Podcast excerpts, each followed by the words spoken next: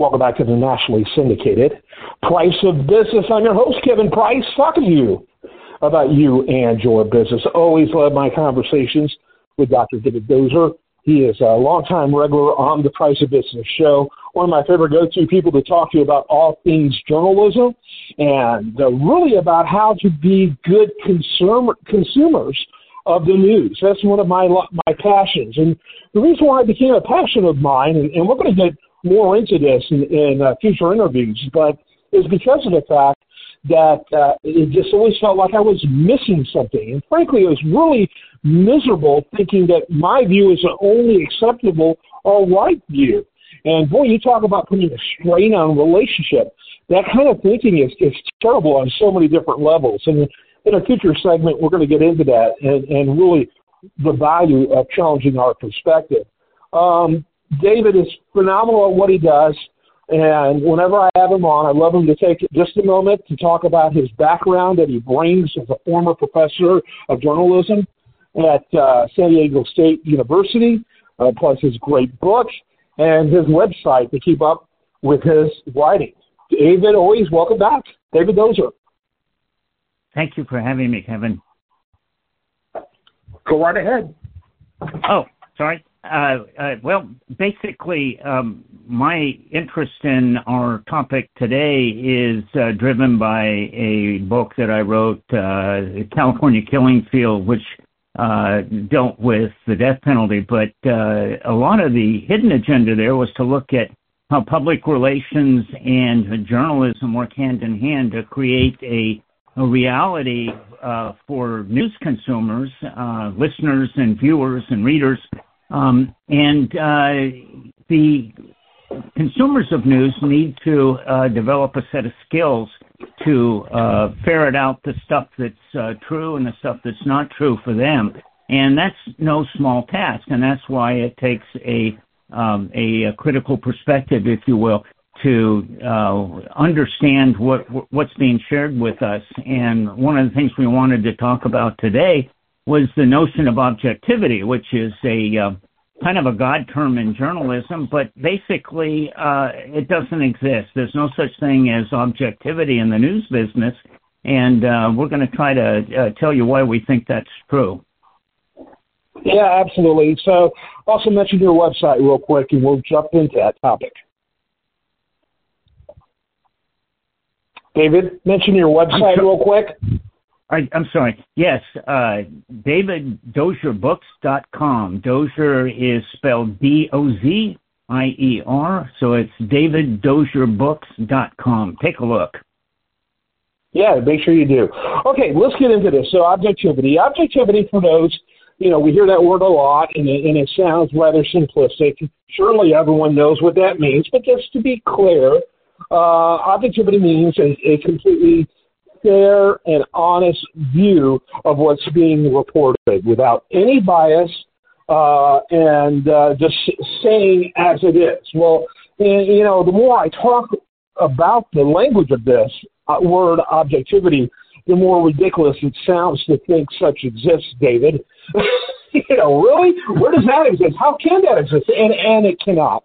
The reality is is that um, no matter how well intended. And I think there's a ton of journalists out there, probably the majority think they're objective. I would I would argue they think they're objective, but uh, I I know I'm not objective as as someone who's been a journalist for 20 plus years.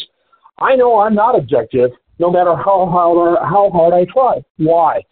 My my ethnicity, my economic background, my education, my all of that has led to a particular perspective and a desire to articulate that and look for that, no matter how hard I try. The best I can really hope for is to honestly bring different perspectives to a conversation, which I do on every single program. I've said before, kind of right of center with a libertarian streak.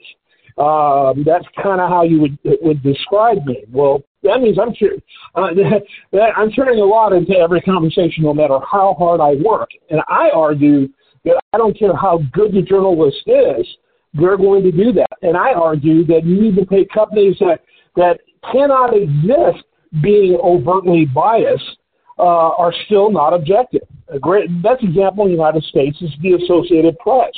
The Associated Press is about as objective as news is going to get. Uh, but the problem is, is that Associated Press again, uh, looking at, at the war with uh, Russia and Ukraine, you're not going to find a pro, uh, you know, Russia story coming from the uh, from there. And this isn't going to happen from the Associated Press. Now, and the reason why is that really is objective primarily because of the fact that they have a diversity of opinion among their customers. And they got to maintain content that accommodates MSNBC on the left and using the word right loosely, uh, Fox News on the right. I, I, I really don't consider it conservative from modern conservative perspectives, but nonetheless, it's different from everyone else. It helps, but I think we would both agree it doesn't maintain true objectivity or pure objectivity. Well, here's here's my take on that, Kevin. I think that when we say there's no such thing as objectivity in journalism, we're not saying that there aren't such things as facts, but what we are saying is that the facts you choose to report are from a myriad of other things that we could have chosen to share. Um, and I think that's different than saying things that we know aren't true. And I think that's one of the fallouts of the the uh, lawsuit uh, against Fox News by by Dominion. It came out that uh, that Fox News that they were spreading information they knew was false, but they knew that's what their uh, uh, viewers wanted to see and hear, and so that's what they gave them. And so I think we have to be clear that when we say there's no such thing as objectivity, we're not saying uh, that uh, we're getting on board with Kellyanne Conway and saying, well, these are alternative facts. Well, no facts are facts, but but which facts are you sharing? And that, as you so clearly stated, uh, you know, I have a you know a radical liberal bias, if you will. So the facts that I consider important and salient, and the ones that I think uh, viewers need to to to hear and see, are, are are perhaps different than what somebody coming at it from your perspective might be. Uh, uh, but hopefully, at our best, we're reporting facts and sharing facts, and uh, uh, it's that process of deciding which facts to share. And that's just us as individual reporters. Uh, that doesn't have anything to do with the entire economic structure of um, of the for-profit uh, news organizations that uh, I have a business model where they're providing uh, viewers and listeners and readers uh, to advertisers, and that that has an influence. Yeah. Yes. Yes. And I and I, I agree with that more. I, again, that goes back to. Um, okay, so we're getting into a really nuanced conversation. Nothing wrong with that. Uh, I think uh, facts are facts. I have no doubt about them. All you know, this is what happened. Dot dot dot dot dot. Um, or this is the uh, you know this is what he he or she sh- said and that type of thing. Although of course there is such thing as context. You and I both know that. But yes, um, I guess where I'm going, and I don't want to go too far into it for for obvious reason because I don't want to create a sense of hopelessness in the news consumer. But even in the best efforts towards objectivity, there are forces that undermines that is, is, all I'm saying. But there are facts, and facts are clear. And I, I uh, don't uh, want to pretend all things are subjective or, or uh, all things are um, uh, nothing can be treated in a fact way. There's no doubt about it. It's just the treatment of them. You know, we even again talking about Associated Press, which the Associated Press is the anchor for all the news I consume pretty much on a daily basis. That's my fact check- checking source. But even as I'm, I'm reading that, I'm seeing, oh, okay, this is not what would be happening in a similar news agency with a similar objective in Europe, because Europe is different in the way they interpret this. Their standards of objects, their worldview, that's a good way. Their worldview is, is quite a bit different on a lot of different areas, that type of thing. But there's no question about it. And you've done a really great job in this series of pointing out you pick up the Wall Street Journal, You pick up the you know the Washington Post or the New York Times. You got the Post and the Times kind of in one direction ideologically. You got the Wall Street Journal certainly in a much different position ideologically, and uh, but they're still using the same facts, and that's huge. You know what I have to do is I read something because you know my, I tend to gravitate towards uh, what I would read in the journal. Uh, I have to go ahead and say it's okay for me to read a view that I'm not comfortable with. it's okay. It's okay. It's good for me so I can understand what the other perspectives are. And sometimes my views get modified, which is really helpful. That means I'm growing. And, uh, you know, and, and it really goes back to another theme that we've had from the very beginning. You know, the biggest one is how to be a good consumer of the news, but I think part of that is uh, being comfortable with nuance and uh, recognizing the different perspectives out there does not make them bad people. It just makes them people that think differently from me.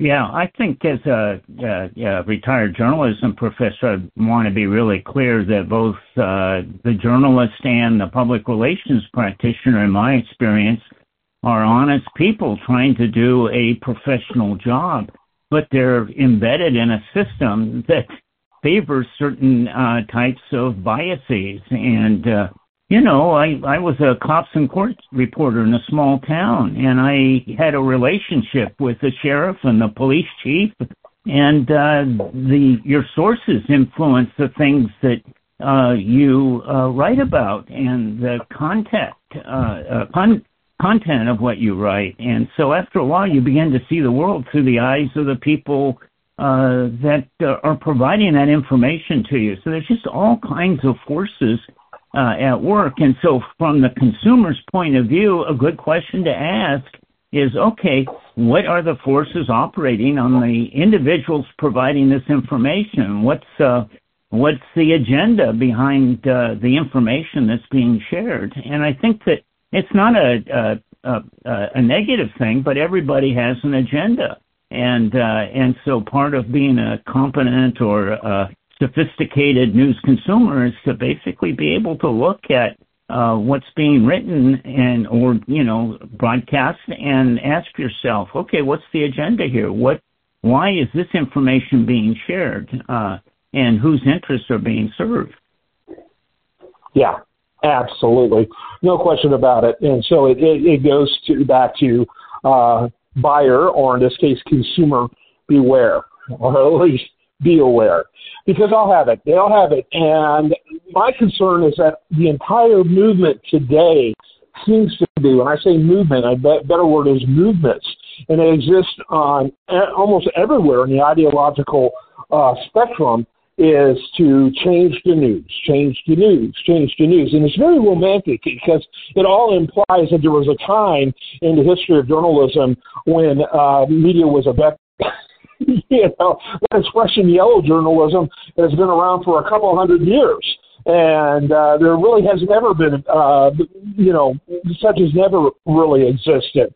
And um, it comes back to this idea that in the end, uh, as a consumer, we have got to be willing to look at views that we're uncomfortable with. We've got to be able to be discerning. Uh, we have to, you know, of, of what is real, what is not real, what is fact, what is opinion, and uh, all that requires a lot of work. And we've talked about, you know, some of the tools, and I always like to reiterate them because I think they're so valuable. Original sources. And with all the complaints about how hard it is to get real news or original, original, what they actually said, you know, YouTube has almost what everything, everyone of any importance has said. YouTube has it all. I mean, uh, news sites, Provide video. There they are talking. Um, the original sources are more available now than any time in history. Look at what the original sources say. Get a variety of perspective. Choose content that is kind of forced to be more objective, like the Associated Press. Again, Associated Press creates content for other news services, from the most extreme left to the most extreme right. They don't have luxury of having uh, really being uh, opinionated. They don't have that luxury. Now they still are, just from a cultural perspective, etc. But it's so mild, and they and they do strive for facts, and it's market driven. It's not even principle driven, in my opinion. But that's the great thing. I don't care why they do it; just give it to us.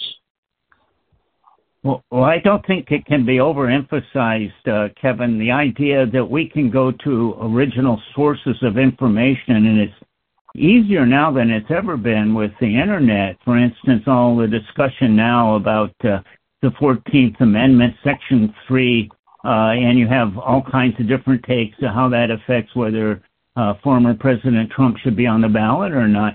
Well, it, it's, you know, most of us don't have a constitution hanging around on our bookshelf, but you can click on a link and you could read uh, the entire 14th Amendment to the Constitution as it was originally written. And that's something that would have been very, very hard to do, um, relatively hard to do prior to the internet.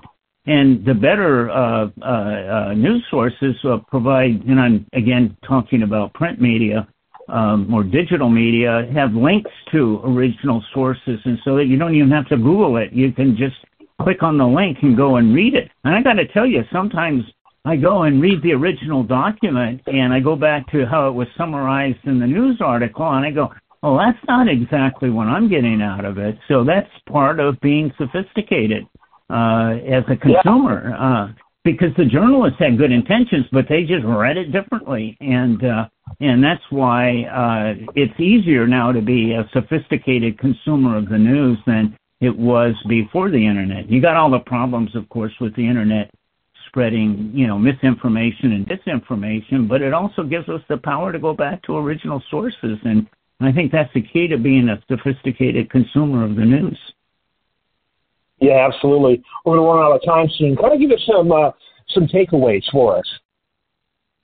Well, I would say real quickly that my big takeaway from uh, all of this would be um, think about why information is being shared. Uh, if it's a news article uh, uh that uh, is quoting somebody at the Pentagon, and a lot of the folks there that do public information are former students, and uh, thank you for your service.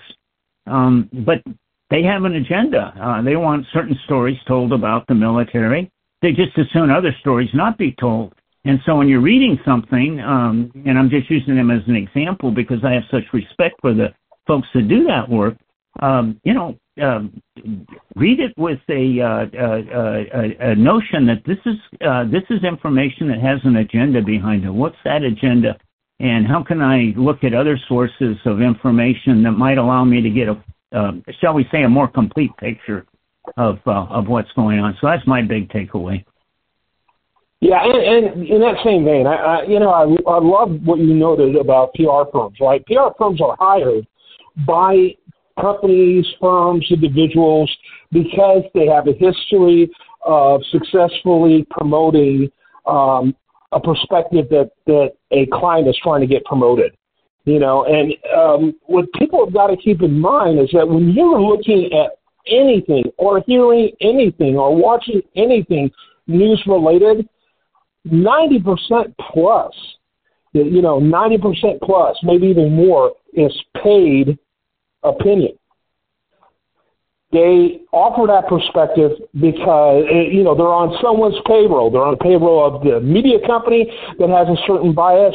Um, they're they were hired or, or they represent um, a public interest group or a lobbying group or a, a so-called think tank. I say so-called because the vast majority have stopped being think tanks. Check your brain at the door. Um, they all have they all have paid opinion. The very narrow swath of opinion that they get from the man or woman on the street is really uh, hard to come by, and it's very short, and it seems to be, in my opinion, largely designed to give it a feel of uh, objectivity, you know, to add that sense to it. Um, and so people should look at that. When I sit there and read a story and they quote someone from National Right to Work, well, we know where he's coming from, right? We know who pays his check. Um, nothing wrong with that. I'm not saying that's bad. But when I look at how he or she talks about something, I need to not be naive and pretend that it's objective. and that's the, that's the, that's the case with virtually everything, everything you see. And so you'll have certain media will typically, even Fox News has had, uh, you know, token moderates or liberals in order to uh, give it a, a, feeling of objectivity, although most of those are all gone, even, even the few they had. Um, but virtually everyone on every network has an ideological background. You know, I, I look at uh, News Nation, which I'm a fan of. I like News Nation because it tries harder. I wish it would stop saying unbiased and objective because it really undermines their credibility, in my opinion. Uh, but Fox Nation, they, I mean, News Nation, they've got a, a, a pretty good crew that does work hard uh, at talking about the news from a more objective perspective, looking at both sides. But when you look at the background of some of these people, they have a hard left background, some. They have a hard right background, some of them do. You know, the, and they cannot leave that at the door. They just simply don't. And so I, I prefer when they say they bring a diversity of opinion. The fact that they have kind of an even number of both, both I think they they in the end slightly lean to the right more to the left when you look at their people. Um, you know that, makes them head, head and shoulders above the rest. But it'd be so much more help, helpful if they were honest about the the truth around objectivity, you know, the impossibility of it. Well, I think that uh, uh, most journalists uh, strive uh, for uh, providing the facts in the in in the best manner that they can. Um, but as you have indicated about your own work, um, uh, we as individuals, as reporters and as editors, have a worldview that uh, you know some facts fit and some facts don't fit that worldview. Uh, but then there's the larger institutional factors. Where did the news come from? Who provided it? And all of those folks uh, I like to say agenda, you say bias, but it's really we're saying the same sort of thing. It's and it's an orientation to the facts, if you will, that while uh, any professional will stay away from uh, uh, passing along, uh, you know, things that are uh, falsehoods, you know, lies. Um, uh, there are lots of things that we take to be true that may, in fact, not be true. Uh, but by virtue of our worldview, we just aren't able to see. We are not. We're simply not able to see our own biases all the time. Yeah. Always enjoy talking to Dr. David Dozier. He's a regular on the program. Uh, enjoy our uh, conversations. A couple of years now doing this, and they're always interesting and uh, fun to see two guys who are really different ideologically and philosophically, but really agree on the importance of the First Amendment and on free speech and really the responsibility of individuals in the news they consume. I encourage people to reject efforts on both sides uh, of the party, uh, on both political parties, to undermine uh, free speech. Those, that's a very popular topic on Capitol Hill. Um, almost all testimonies that are taking place have that focus on committee hearings and that focus. The only reason why nothing has happened is there's enough members, I think, who know the Supreme Court would look at the First Amendment and overturn uh, any resulting legislation that is too far reaching. Second of all, the Republicans want to curtail some free speech. Democrats want to curtail other free speech. And so until they can figure out what they want to curtail, uh, they're not going to uh, make any progress, which to me is really good news, and I hope that continues. But we should be really aware and very alarmed and really say, you know, we, we love being uh, rugged individualists in this country, uh, that we love, you know, we love to be, be owners and not victims. We get that kind of rhetoric all the time. Own your news consumption. Don't get the government to uh, frame it for you or other entities to frame it for you. Own the media. That is that is what I think our point is here today. David, thanks so much as always. Thank you very much. I am Kevin Price. This is the price of business. Stay tuned for more after this.